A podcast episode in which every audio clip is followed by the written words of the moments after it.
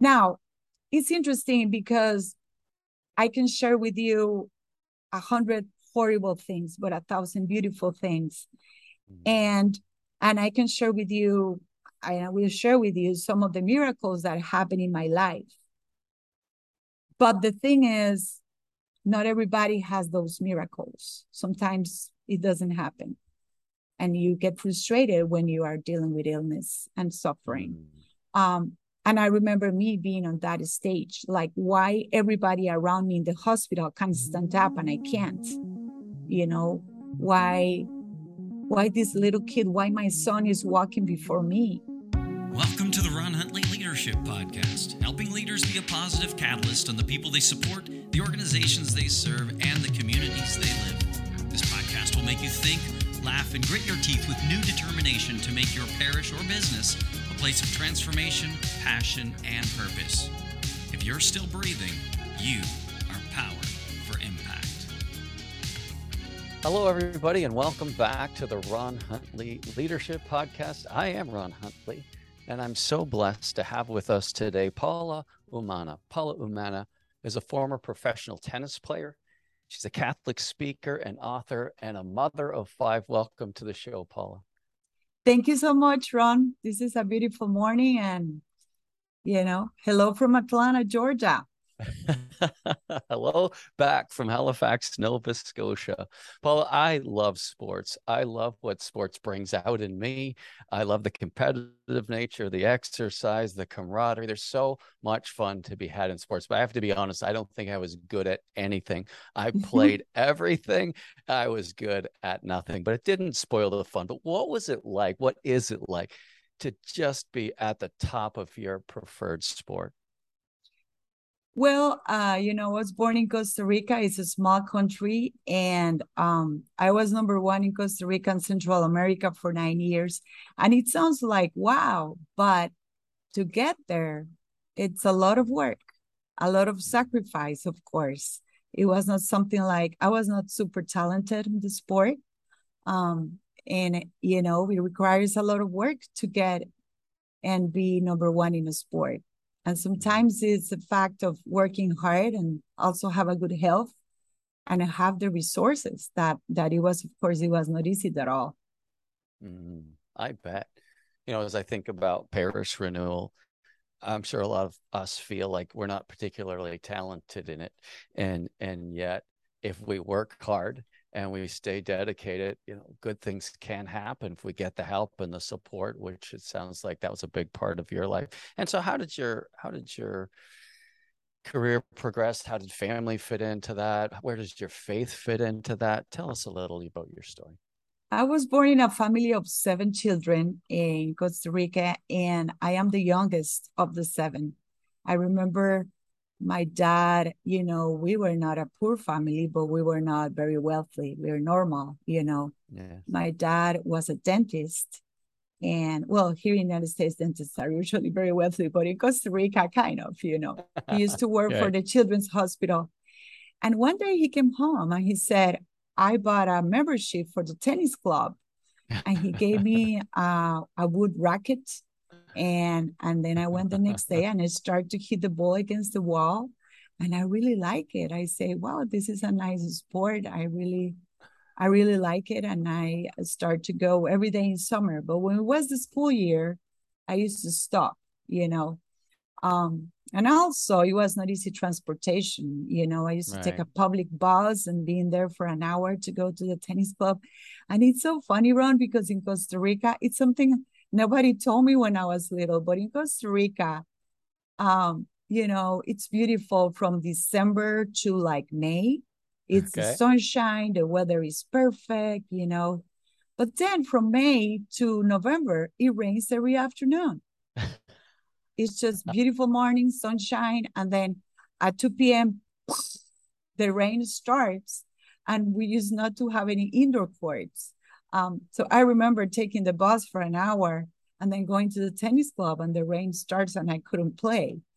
It, it was funny. It is because it's a country that we don't have the four seasons. So it's just rain or not rain, and that's it, you know. But everything is green and beautiful. Um, but nobody told me you are on the rain season and you're not you're not going to be able to play tennis in the afternoons. It's something I realized with the years. But anyway, um, yes, I grow like that in a family, and I remember the first time uh, my dad signed me up for a tennis tournament, and I was so nervous, and I won my first match, and I realized I like this sport. This is nice. Um, but I remember when I start to get better and better all those phone calls from the Costa Rican Tennis Federation saying, Would you like to send Paula to play international? And my dad was saying, Oh, thank you, you know, and I was crying behind the door because we couldn't afford to send me in an yes. airplane to go to another country. And, and it was so funny in the family of seven. Uh, I start to play a lot, and the shoes, uh, you know, they get destroyed very fast.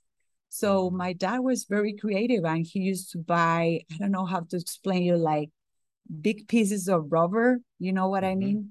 Yeah. And he put it with glue, crazy glue on the shoe That's awesome. for us to reuse, reuse the shoes or use the famous shoe goo. I don't know if you remember yes, the shoe goo. Yes, I have some in my shed. He yeah. became professional using that anyway so it was a process it was a process i'm telling you i'm telling you all this to know that it was not easy but then when i was around 15 my brother-in-law that became my sister husband came from united states and he said paula you're already national champion would you like to become a professional tennis player i said i don't know how to do that i don't have idea and he um he says well you're going to have to become homeschooler and I can be your coach.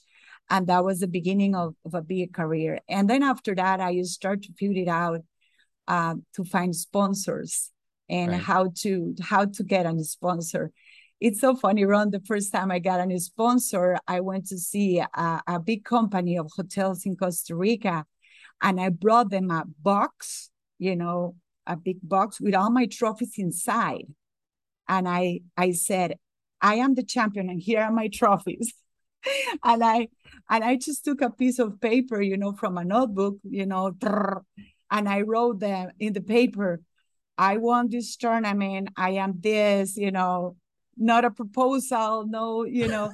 I just came to the CEO of the company. I said, These are my trophies, and this is who I am, and this is what I would like to see if you can pay for my career. And they say, Yes we're going to pay you for your career. So that's when my dream started. And I was able to uh, travel all around the world and, and, you know, and get everything I needed out the best rackets and the best uniforms and everything. And for me, was a dream, of course. And, and I just, uh, you know, and I became professional tennis player. I moved to Miami with uh, the, the coach of Gabriela Sabatini.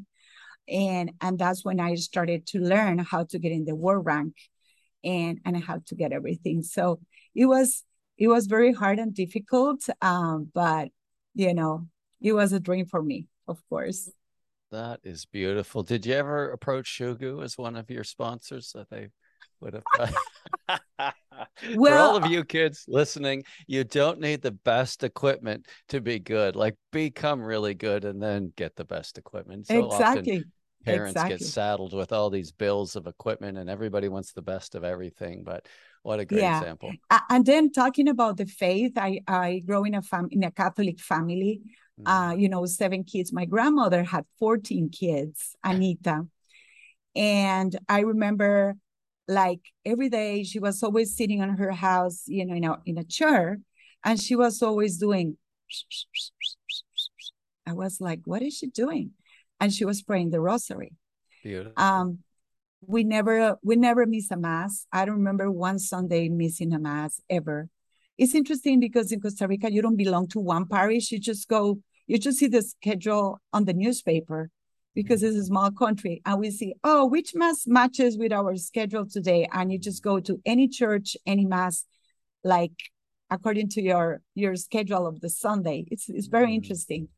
Um, and I, in the tennis career, I remember, you know, when my grandmother used to be at home and we arrived home with the tennis skirts, we just ran to change because she was going to say we're going to, you know, we're not going to have any we wear those tennis skirts, you know. Um, so that was something, something really funny. when I became professional, uh, I remember living in this tennis academy. It was really hard. Um, you know, the homesick and the way you feel lonely and the competitive environment is not easy because everybody's playing for money and playing for a world rank. So it's very hard to have friends uh, when you mm. are in that environment. You know, everybody's kind of like nice, but it's fake because you are in the middle of a competition. Mm. So I used to go every night. You know, I used to live in Key Biscayne, and there is a Catholic church called San Agnes. I used to go by bike there every day after my practice and stay there and pray until the end of the day because it was very difficult to live in the academy with the other girls and the values that sure. they were having. So I definitely saw the hand of God all the time and how how he opened doors for me for my dream all mm-hmm. the time. And and for me was my, my main resource on the difficult times. Right.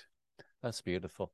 I love how i love how your faith sustained you through loneliness. My son played went through the canadian hockey system as a top oh. athlete and and had to move away from home at, at 16 as well. And it is lonely. It is a sacrifice. It is difficult. Everybody mm-hmm. wants the glory. Everybody wants the fame, but not everybody realizes the sacrifice that goes into being really good at what you do. Um, when did things begin to shift for you? Sorry, what did you say? When did things begin to shift for you? Well, um, then I, I have to share with you my mom mom's chapter, right? Okay. it, it, was funny. I play all this time professional, and then I went back to Costa Rica, and I spent there, you know, my old 20s, uh, 25, 26. Uh, I made my husband, that he's a chiropractor, he's French, and he was helping with the Olympic, Com- Olympic Committee, you know, the mm-hmm. for sports, and I was part of the, you know, the team and everything. Um, so we met, we moved to Georgia, and when I moved here, I started my own tennis company with kids. And for women's, I don't know, but at least it happens to me. Every time you get pregnant, you always think, can I do this? Yeah. Uh, am I going to be able to have the same energy? I'm going to be able to deal with the house and the work and the tennis. And mm. so for me, it was always a question, you know, um, so I started to have children. We were a Catholic, we are a Catholic family, and um, I became a mother of four girls. It sounds like very fast, right? But of course,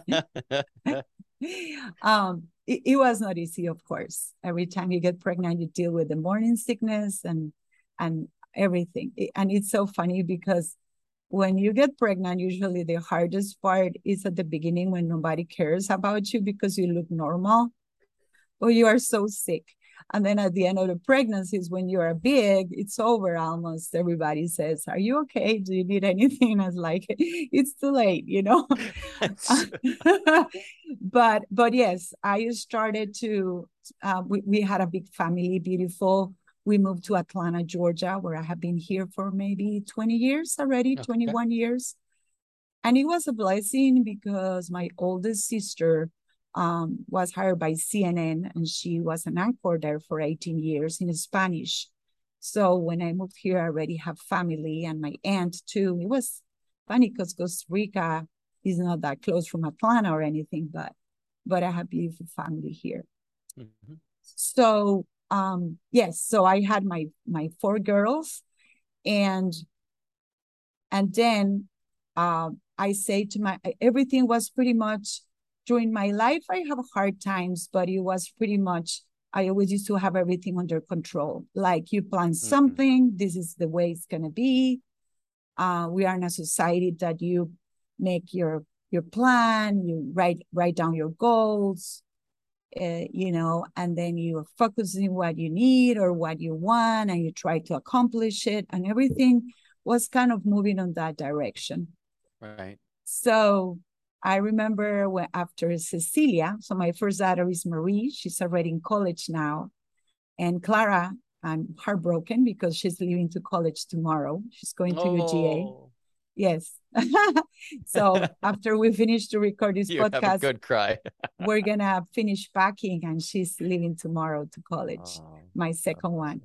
Uh, I can't believe it. You know how kids grow and and then Felicity um, is Felicity and Cecilia are in seventh grade, Nice. And and then I was, you know, I, I had the four girls. That was seven years ago. I say to my husband, I would like to get pregnant in March and then have a baby in December. And then I can go back to the tennis court to teach tennis in February. So guess what? That happens. I got pregnant in March. I got my baby in December. But in February, I was a paralyzed woman in a bed. Wow. Say more. what happened? Yes. So life changes. Um, and everything changes, and I start to have the hardest time of my life. Oh, and I forgot to share with you, um, you know, before that, we, you know, my husband is a Catholic man, and we belong to two parishes, Holy Spirit Catholic Church, and also St. Francis de Sales. Uh, we are a family that maybe I don't, I'm not that woman that cooks and everybody sit down at 6 p.m. and I have an apron on and there's a casserole. It's very difficult for me that, but we always um, pray together every day in the morning and in the night.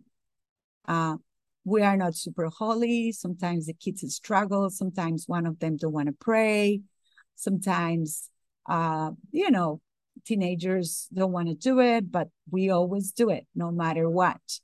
Um, so we grow like that, always honoring God, always putting God first, um, always being on whatever we could. Um, and so this situation came in our family, in our lives. And uh, of course, it, it was the beginning of of the hardest thing. And especially because I was always the kind of mom I'm not a kind of mom that say, let's bake together, let's uh, let's do some crafts, let me read you a book. I can't. It's just my style is let's go. Let's go to the park, let's go to play tennis, let's go to fiesta. Uh, you know, let's go. That's the only way I I, I was able to be a mom. Let's share um, activities, one thing after another, all the time the most important is not to miss anything. Making memories. I love it. I don't know. Uh, so when this condition came to me, then it was extremely difficult because the kind of mom I was was not, you know, a passive person. It was always pushing and trying, and you know, mm. the tennis player. Mm, that kept going, and so you were so after the baby was born, you, you that led to paralysis? Like, tell me, I don't understand. Well, it was a long process. It was very confusing. Uh, the baby was born, and I start since the pregnancy. I start with some symptoms of tingling and numbing and and being weak. But I thought, oh, this is just because I'm pregnant, and you know. So the baby was born, and my legs start to feel very numb too, you know, and weak.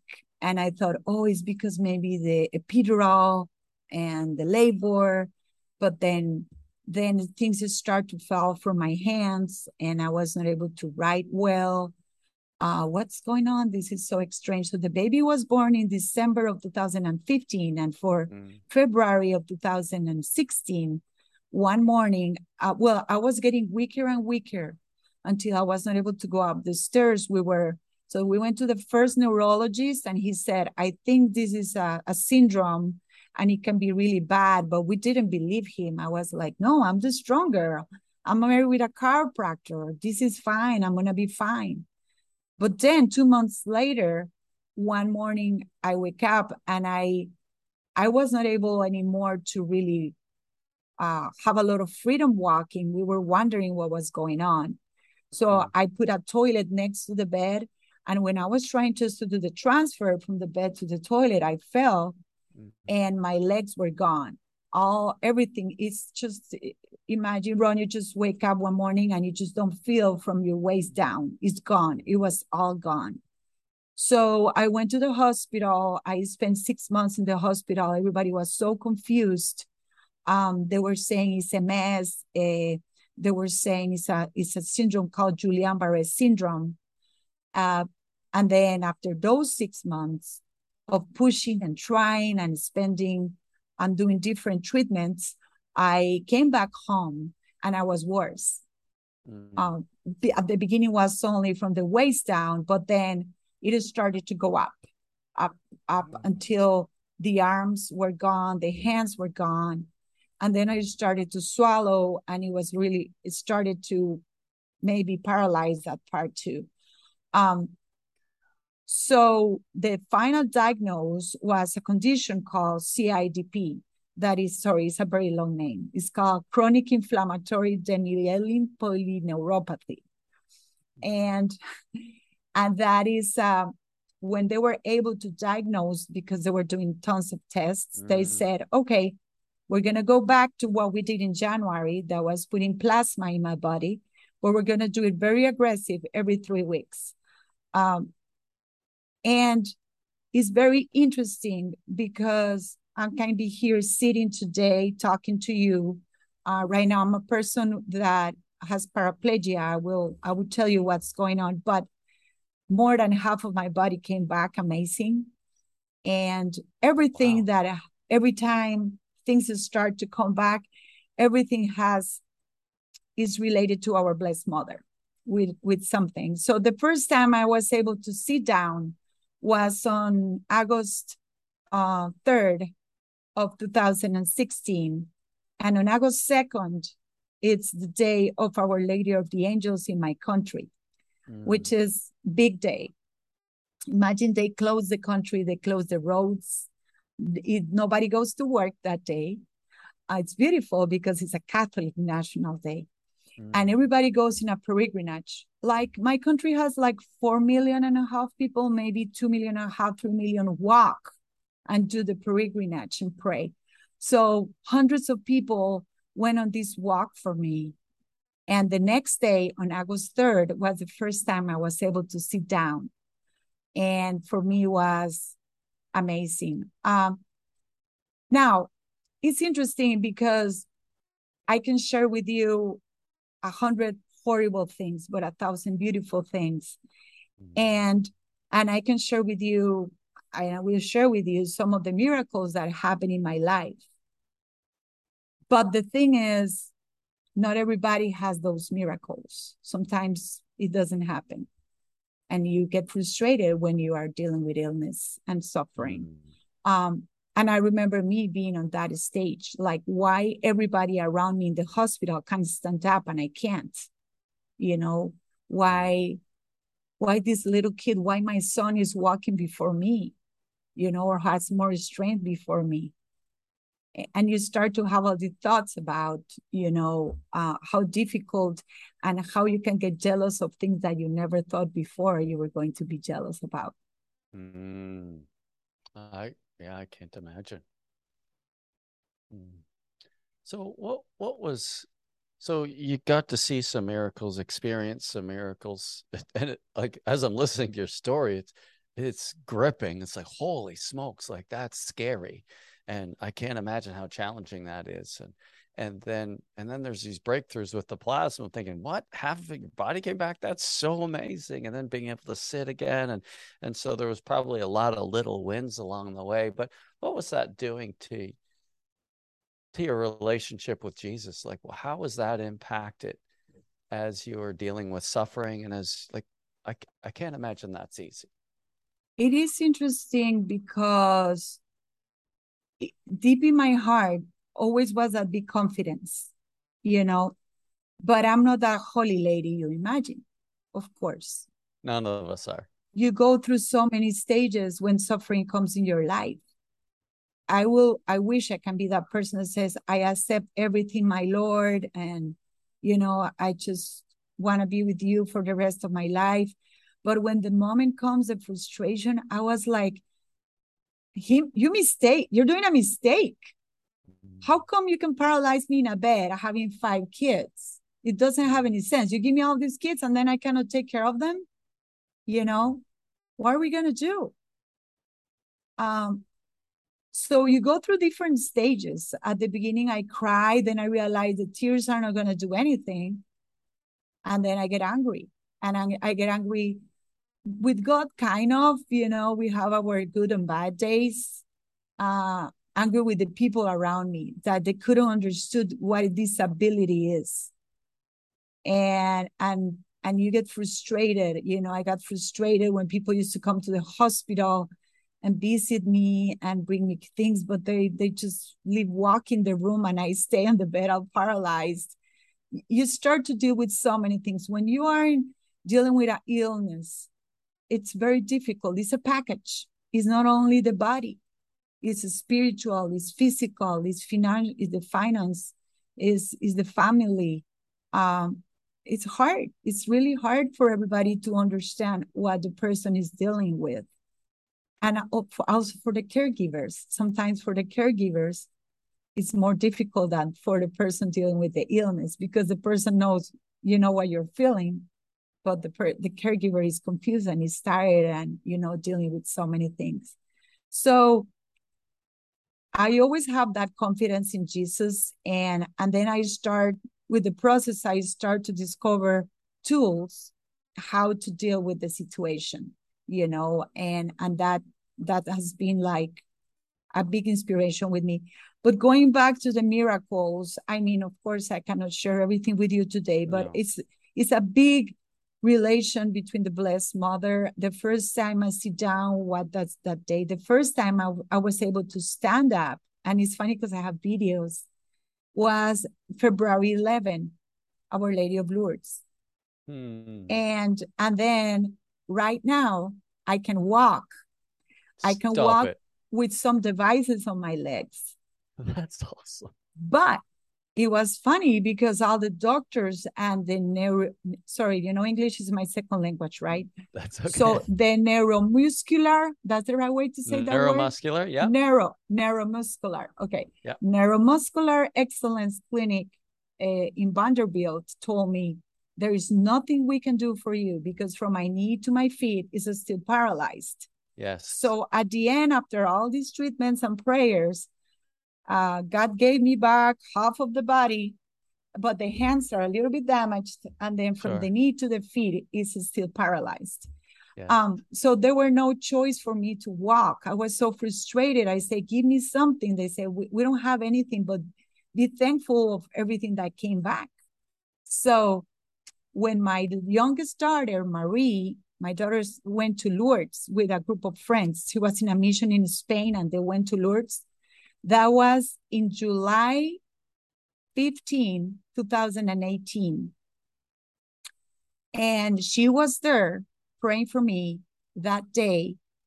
On that day, I went to the supermarket and I was a person with a walker, but holding it super hard, not been able to, to have never free and some plastic junk in the legs, you know, trying like. So I went to the supermarket. I was there, and a lady stopped me and she said, I used to be like you. I didn't walk for 12 years, but now I have this. And she pulled her pants up. And I said, What is that? It looks like a Mercedes Benz in your legs. I have never seen that. Mercedes Benz. well, oh, now we will say a Maserati. I don't know. So, so, um, she said, I discovered this in Instagram. It's a guy in Seattle that he creates this device and it works. He used to do prosthetics for the veterans of the war and he created mm-hmm. this brace that works like a leg. So I applied for it. I I went there two months later and I came back home walking. Um, oh my goodness. Yes, yes. And and it's amazing how when I went there, only three people in Georgia had this. And one of them stopped me in the supermarket the day my daughter was in the Virgin of Lourdes praying. I'm sorry, Our Lady of Lourdes oh. praying for me. Oh. Um, so now I am every day I just feel like, you know, Christmas, like next to my bed. like you wake up and you used to have your bicycle in the Christmas tree. Yeah. I have the devices. I just put them on and I go and I can I can be free. I can go everywhere. I can I, I cannot I can't run. I cannot do too much heels. I hold somebody, mm-hmm. but the rest, I can be a mom, you know. So it's so beautiful. Praise God. You mentioned, uh, Paula, you mentioned some tools that you were exposed to that kind of helped you. Clearly, the devices were a big deal, but did did you have any tools that or, or supports like you mentioned sometimes these serious illnesses they don't just impact our body they impact our our thinking they impact us mm-hmm. spiritually. Was what tools did you use? Yes i mean i just don't want you to hear the story to say wow paula is amazing or poor paula i want you to i want to give you something that maybe you can use in your life right? Because mm-hmm. that's what matters at the end. Um so there are several things i would love to share one of them is for me the the biggest the biggest tool, the, the best one. I remember I received the visit of a priest on, on my house when I was on the worst stage of the illness, very bad. And, you know, at that time, there was no hope. I, I was so confused. I didn't know if I was going to die or not. And, and this priest came and gave me a boot camp, mm-hmm. you know, on the topic of offering your sufferings.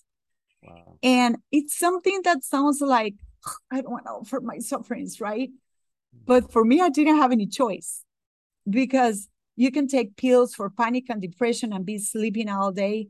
But the love for my kids, I said, they need a manager. They, I need to manage my house. My mind is clear. My body is gone, but my mind is clear. How I'm going to manage all this pain, all this torture that they come to me and say, Mom, can you brush my hair? They and I was like, they forgot, they forget I can't do anything, you know, they were used to that. So the priest, you know, he told me so many things. Um, so I used to have the first two I, I would say, if you're dealing with a suffering, or even if you are not, anticipate, okay, and get ready and be ready. So the more the people share with you their problems and sufferings, the more useful you become if mm-hmm. you manage it on the right way, you know? So they come to you or they share their problems, or you have your children that are dealing with something with addiction. You have somebody that is very aggressive at home, family, friends, anything. You have it in your list. For me, instead of a list, was the wall of my room. The wall of my room used to be full of big phrases why I'm suffering for and pictures who I'm suffering for, and a big picture of the Jesus of the mercy, the divine mercy, you know, there. So every time the pain comes, or every time evil comes and say, "Don't you see, Paula, you're not useful for anything. Take off your life. You're not doing anything for your kids. You're you're you're messing up everything. Everything is so expensive. What what are you gonna be alive for? You know, because you hear all those voices when you're dealing with with illness and suffering. It's very normal. So I just focus on the phrases and I focus, I'm praying for my friend that I haven't find a husband, for a good mm-hmm. husband for her. I'm praying for my sister that is dealing with a, you know, big disease on her skin and everybody's confused. I'm praying for my other friend that her son is a teenager, you know, smoking pot and she's she doesn't know what to do. I'm praying my my other friend that her husband is gone from the house, or or for this other friend that just said, please pray. I cannot share with you what I'm going through, you know. Mm. So so it's amazing because when you learn how to offer your sufferings, if you can become an expert on that, I'm not saying I'm, I'm one, but you get on the stage of privilege and purification. And eventually, God gives you a special grace to deal with whatever you're going through. Your focus changes, uh, you know, 360. You are not thinking anymore, oh, my pain, oh, I'm going through this. You're just in silence and you learn with good practice, you know, because there's a lot of practice for this mm. to really offer your sufferings. And it's so beautiful, it's so useful, and it's amazing. We talk about missions to be a, you know, missioner the, the, the things you can do from bed as a missioner, it's amazing. So that is a huge tool, Ron, that for me was, you know, the biggest. Mm. Oh, I'm so excited. Like all those things you've just shared with me, get me so excited. I, I think it's amazing that, you know, your dad introduced you to tennis and you gave it a try and thought, hey, this isn't so bad. And you chose to start working hard and practicing and having fun and just growing as a tennis player. And what I'm hearing you say is almost parallel. This priest came, he knew you were struggling, and in and he said, Paula, I want to give you a new tennis racket. I want to share with mm-hmm. you what it looks like to offer up your suffering for others. And you chose, you chose to make that something you were going to pour yourself into and practice and get better at to give life purpose and meaning. I get goosebumps. Now it's interesting because maybe on my selfishness, selfishness, I would choose not to do it. But it was because the love for my children, you right. know, and that is big. You you decide to offer sacrifice because love, you know, it's very important. Um, I knew they need a mom from bed to manage their house, to new homework and and to, to deal with all the situations. So that was my only choice at that moment.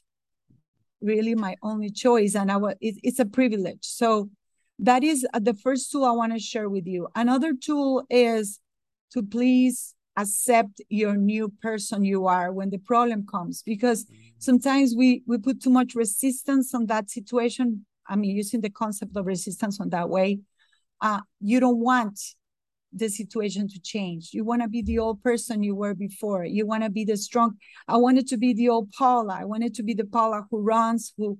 So when I, this is the old person that came in my life was a nun in, in the room of the hospital. And she says, Why do you look so desperate, Paula? Isn't it better to wait and see what God wants to do? You know, she says, Stop, this is it. So for me, when when sister Mother Andrea confront me with the situation. Isn't it better to stop and see what God wants to do? Then you accept it and you say, okay, this is this is my new person. Of course, we give the best, we keep fighting, but say, okay, I'm going to accept this situation. Then things get better because you take a monkey out of your shoulders, you know. Right. And it's so funny, but another tool I really want to say anybody dealing with illness and suffering is something my teenager taught me. Um, I remember uh, the first time when I was not able to walk, I went to Vanderbilt. I came home and she, I wanted to cry so badly because the doctors told me you're never gonna walk bef- anymore. You know, this, this is it. So I didn't choose my sister that went with me to the clinic.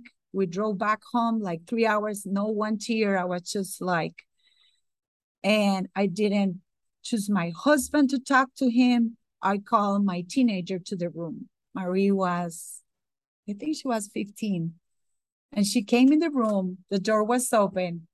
And I said, Marie, I'm not going to walk.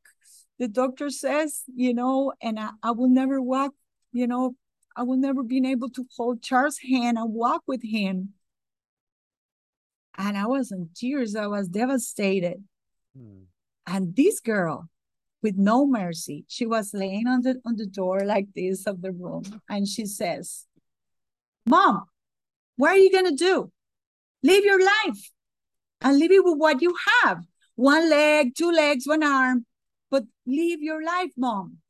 This is it. This is who you are. Can I go and do my homework?" this conversation is over. I got stuff to do to get on with it. Yeah. Like but for me, it was huge because I stopped to feel sorry for myself. Right. You know, that's a huge ingredient. We always stay there feeling sorry for for what's going on and the sufferings.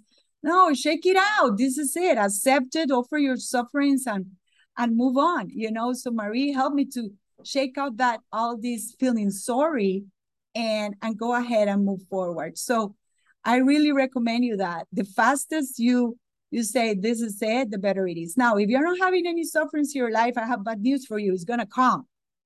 It's gonna come from one side or another. Well, you're some of you may be lucky, maybe not, but it's gonna come. So uh, the best yeah. thing you can do uh, that I really suggest you is be ready, anticipate, and have your list. When it's gonna come, what I'm gonna offer it for. You That's know. so good.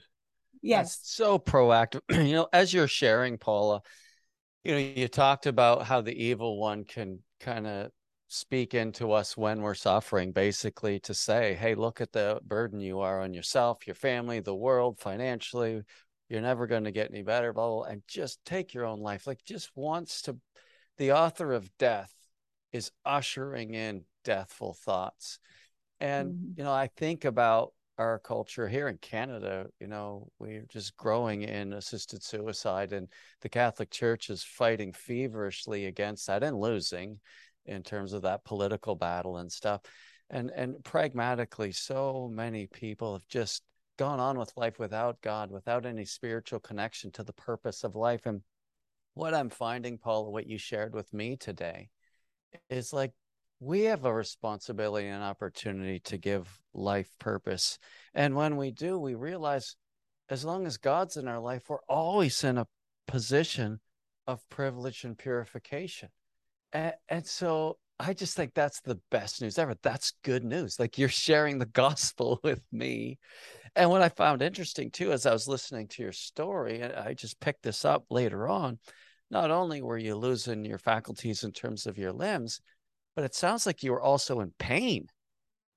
Is that what you're saying? Uh, This was painful too. It wasn't just in the in the worst moments yes it was very painful now i'm lucky i i'm more tingling and numbness all the time it's about feeling Mhm. uh not pain maybe maybe god says let me not give her that much pain she's not gonna make, make it you know on that one but but the other thing i just wanna really ensure like please don't be scared for what is coming like what i'm going to do what is going to happen you know we survived five kids the bills every single day for years how they're going to make it to school because they don't go to um they don't go to public school and the bus comes here you know Mhm. I, I would give you thousands of miracles of happen. One of the huge blessings was one of the best Catholic school in town called me and give a scholarship to all my kids. So that was a good benefit from from what happened to me. It's a beautiful school, you know, and and they provide everything at the beginning for my children. So for me, God was saying, Paula, I know you're not doing well, but I'm taking care of your kids, you Oh. know. So it was beautiful that, but please, when when the the time comes you're gonna have some bad days. I had really bad days. There were days that I say, God, where are you? Where are you? What are we gonna do with this? I remember Mm. I was desperate, desperate. But eventually the answer comes. Just be patient and just promise to yourself that you are gonna give your best with whatever you have available. One Mm. arm, two, one leg, half of your heart, Mm. half of your faith because you maybe you are not that person that you know that has all this holiness and but just very simple whatever you have available that day just give the best with what you have available in the middle in the midst of the suffering and in the midst of illness. And, and god is not gonna let you don't worry. He, he's gonna be mm-hmm. there and he is gonna help you to go through with anything that is gonna come. Beautiful. So, Paula, I'm just mindful, like, you know, you grew up in Costa Rica, you know, just over 4 million people, and you have Catholic holidays where nobody goes to work. Everybody goes on these pilgrimages and honors these, you know, Mary and, and these Catholic feast days. But now you live in America. I live in Canada. There are so many people that don't know God at all. They just don't. And so, you know, you're saying what you're saying, and maybe maybe somebody's listening to this podcast says, you know, that's all right for you because you're a Catholic, but I don't even know if there is a God. Like, would he love me? Like, is any of this applicable to me? Like, could can I approach God? What would you say to them? Well, I just want to let you know that faith is free. You can try. Imagine you're going to the supermarket when they give samples of things, you know, that you look at these cookies or or a drink or an ice cream and they they say, "Would you like to try a little sample?" Please try. You don't you don't lose anything. You know, God is free. He's not asking you for anything back. And just please try it. Don't be that hard with your mind and with yourself. I used to think, why God is going to care about me if I am one in billions and I'm sick and dying and I'm feeling this way? Even me that grows with all the faith, I have these questions. I understand if you don't believe in God, you have these questions. But please give a chance to God, make an effort. Mm.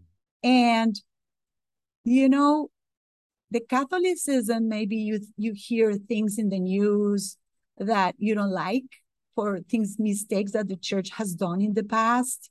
But it's not God's fault, it's humans' fault. Yeah. Don't put God on the package just to use a pretext for that and resist to God.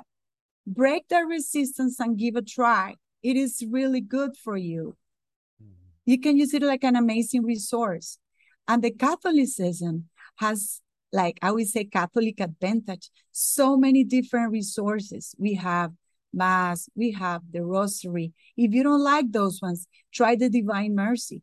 If you don't like those ones, try what is what, what are the sacraments?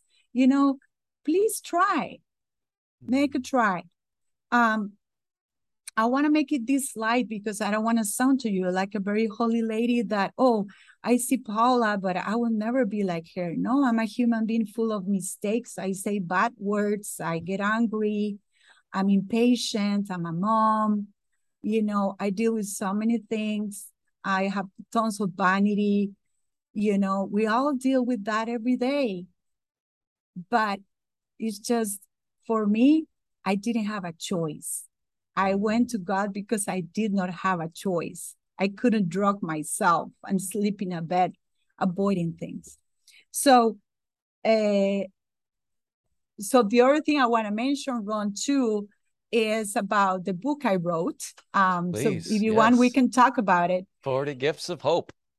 Yes, exactly. So what happened is I was very funny because when I was at the hospital, very ill, this thing happened to me. You know, you start to question God and and people used to come to my room and bring me flowers and candy and everybody say to you the same phrase you're going to be fine and i'm praying for you but it's really hard when you are dealing with pain and illness you get angry like oh yeah sure or everybody says go close to god because you're closer to die so they're very scared that you're going to go to hell so they want to push you the faith as much fast as they can because you're dying so then it makes you more angry right so I said, I would like the paraplegic to talk to me. I would like the person really dealing with this to talk to me.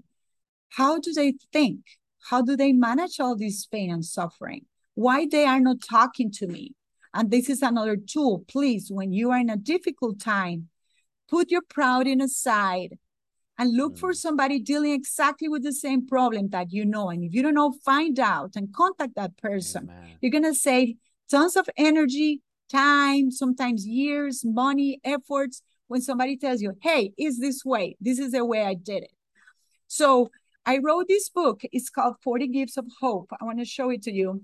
Oh, I have to send it to you, Ron. I love that. And what my book is, it looks very easy. Like I wrote this book, believe me, it was a lot of work. It was two years of work. But the book has 40 short stories for anybody dealing with illness and suffering or their families dealing with the person with illness and suffering. Oh. And the stories are uh, 14 of them, it's me, and the rest is people I interview around the world people in Spain, in Colombia, in United States, in different countries. And it's funny because each interview was maybe two, three hours trying to share with them. It was beautiful because they share with me all their suffering because mm. they knew I was going through the same. Yes. And then through the interview, we discover what was the tool that they use oh, awesome. and how they manage it the day by day. The stories are very short after all those three hours of talking. Why? Because when we are ill, we don't have patience. We don't right. want somebody to read us too long, tell us too much. So mm. it's short on purpose. And the resource that we offer, there is beautiful prayers, Bible verses, phrases of saints, exercises, art activities, um, all kind of things that you can do on the day by day suffering. And you can put a person, you know, can you read me the story and and they read it to you, or you can read it. I make I be I was sure that the letter was big, so no little like you cannot see well, that it has enough pictures, that it has enough space. Um, so it's a beautiful present for anybody dealing with illness and suffering. And I call it 40 Gifts of Hope because 40 is 40 stories. And then I realized how important is 40 after I did it, right? 40 is the Lent days. It's how many days Moses was in the desert. Uh, and and it's purple and it's the color of Lent. But believe me, when I did all, I didn't realize all that, so it was nice. and, and the book is in English and Spanish. You can get the book in Amazon. You just put 40 Gifts of Hope, Amazon Canada, and you will get it. Wonderful. Uh, or you can go to my webpage that is paulaspeaker.com and you can see, you can get it there too uh, in English and Spanish. The book has been a success. Uh, it has been it has been, you know, people from all, all over the world writes me and ask me questions and and it's exciting. And next week we will be an EWTN promoting it. They invite me there for for, you know, for the book. And then the funny part, Ron, was also to become a speaker. Um, I have to confess you something. the funniest part to be a speaker is not to speak. It is that now anybody around the world, a church, a diocese, a company, uh, I don't know, they contact me and they say, Paula, we want to bring you. So I pick one of my kids oh, because yes. I cannot go by myself. Yes. With disability, when I take off my braces, that's it. I need help. So now my kids fight between them. I want to go with mom. No, it's my turn. No, it's my turn. So we go together in an airplane. We eat in a good restaurant together. We go in the hotel. My kids jump on the bed. Uh, I, I give the conference and, and everybody loves them, whoever is with me. We sell the book. And then we go back to the airport. And in the airport, I buy presents for my kids from the city I went Oklahoma, San Francisco, you know, Chicago. So I come home and mommy, what did you bring me? You know, it is it is so nice to to see to to to have to be able to do this after so much suffering right. you know and that is something that i can enjoy with them and with my husband too of course yeah um so anyway i'm here to serve the community uh catholic or you know i also go to non-catholic groups. It's hard yeah. for me because i have to sneak a little bit of faith and i don't like that that much but i do it sometimes. I have to do a ted talk next month and it has been hard. Oh uh, that's wonderful. but but if you want to bring me over to your parish diocese to share with you my testimony and bring hope i will love to. I enjoy oh, that so much. gosh and you know and i also can do it in french for canada je parle français aussi Oh, there's nothing. There's nothing you can't do. That's unbelievable. I love that. That, is, that is so fun, Paul. I love. I love your spirit. I love your tenacity. I love your humility to to to share, but also to be learning in the midst of those difficult times and to be able to share that. You know, your advice today coming from you means so much to those that are also suffering. If somebody like me said that who currently isn't dealing with suffering, like, what do you know? And the truth is, I don't know much about that. But to your point, we're all going to suffer at different times. And I have suffered greatly multiple times, not always physically, mm-hmm. sometimes psychologically, sometimes spiritually, sometimes financially. Mm-hmm. Uh, there's all kinds of ways to suffer. And I think your advice today, your insight, your wisdom, your faith, your testimony is really helpful. And so I want to say thank you for you doing what you do. I just encourage all of our listeners to to pick up that book. Christmas is coming, not too distant future. So buy some for your family. Suffering really does impact us all. And uh, and I know there's speaker organizers now that we're post COVID restrictions that events and, and so forth are, are, are booking again. And so go to Paula's website mm-hmm. and mm-hmm. uh, and book her as a speaker. Yeah, thank you very much. Actually, it's funny because uh, eh, Legatus Vancouver mm-hmm. invited me to do a talk for them virtual on September 2nd. So I'm very excited how God connects me with Canada. Isn't you know, and Canada is the only country I never visit when I play tennis from all the continent of America. Um, I hope I can go one day. Wouldn't, wouldn't, that be fun? Well, you said in Costa Rica you have two seasons, rain and no rain. Yes. In, in Canada we have snow or no snow. we only have two seasons too, so I, I totally get yeah. that. Uh-huh. well, it's wonderful, and again, thank you to all the listeners for your continued support. Thank you for following us on Facebook.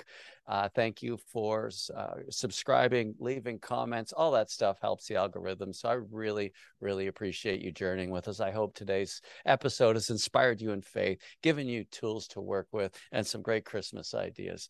Thank you, Paula, and God bless you. Thank you for listening. Thank you so much to everybody. And just one thing remember, the most important is just to serve and worship the Lord and try to go to heaven. That's it. and bring as many people as you can with you. Amen. Amen. Thank, thanks, Paul. Thank you so much. God bless. I want to encourage you as you lead this week, be faithful to God and generous to others. See you next time, and remember if you're still breathing, you